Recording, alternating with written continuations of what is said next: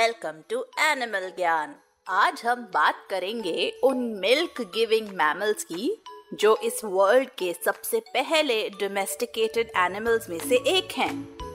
ये वो एनिमल्स हैं जो अनलाइक अदर हर्ड एनिमल्स अपने नाम पर रिस्पॉन्ड करते हैं।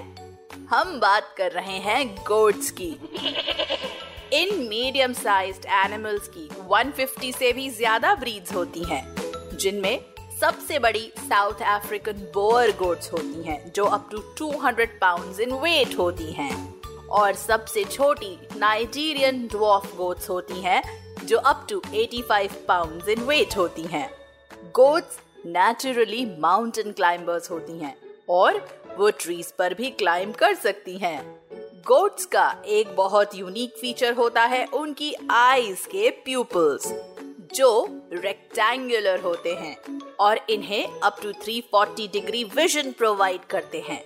लेकिन इस शेप की वजह से वो केवल साइडवेज ही आसानी से देख सकते हैं। ऊपर नीचे देखने के लिए उन्हें अपनी नेक मूव करनी पड़ती है। साथ ही वो अपने यंग वन को देखकर नहीं, बल्कि उसकी स्मेल से आइडेंटिफाई करते हैं। अनलाइक कॉमन बिलीफ गोट्स बहुत पिकी ईटर्स होती हैं। उन्हें फ्रेश फ़ूड ही पसंद है। वो कुछ भी ड्राई या स्टेल नहीं खाती। गोट्स की सबसे खास बात है कि उनके चार स्टमक्स होते हैं। अलग टाइप के फ़ूड अलग अलग स्टमक्स में जाते हैं। वहाँ ब्रेक डाउन होकर मेन स्टमक में जाके डाइजेस्ट होते हैं।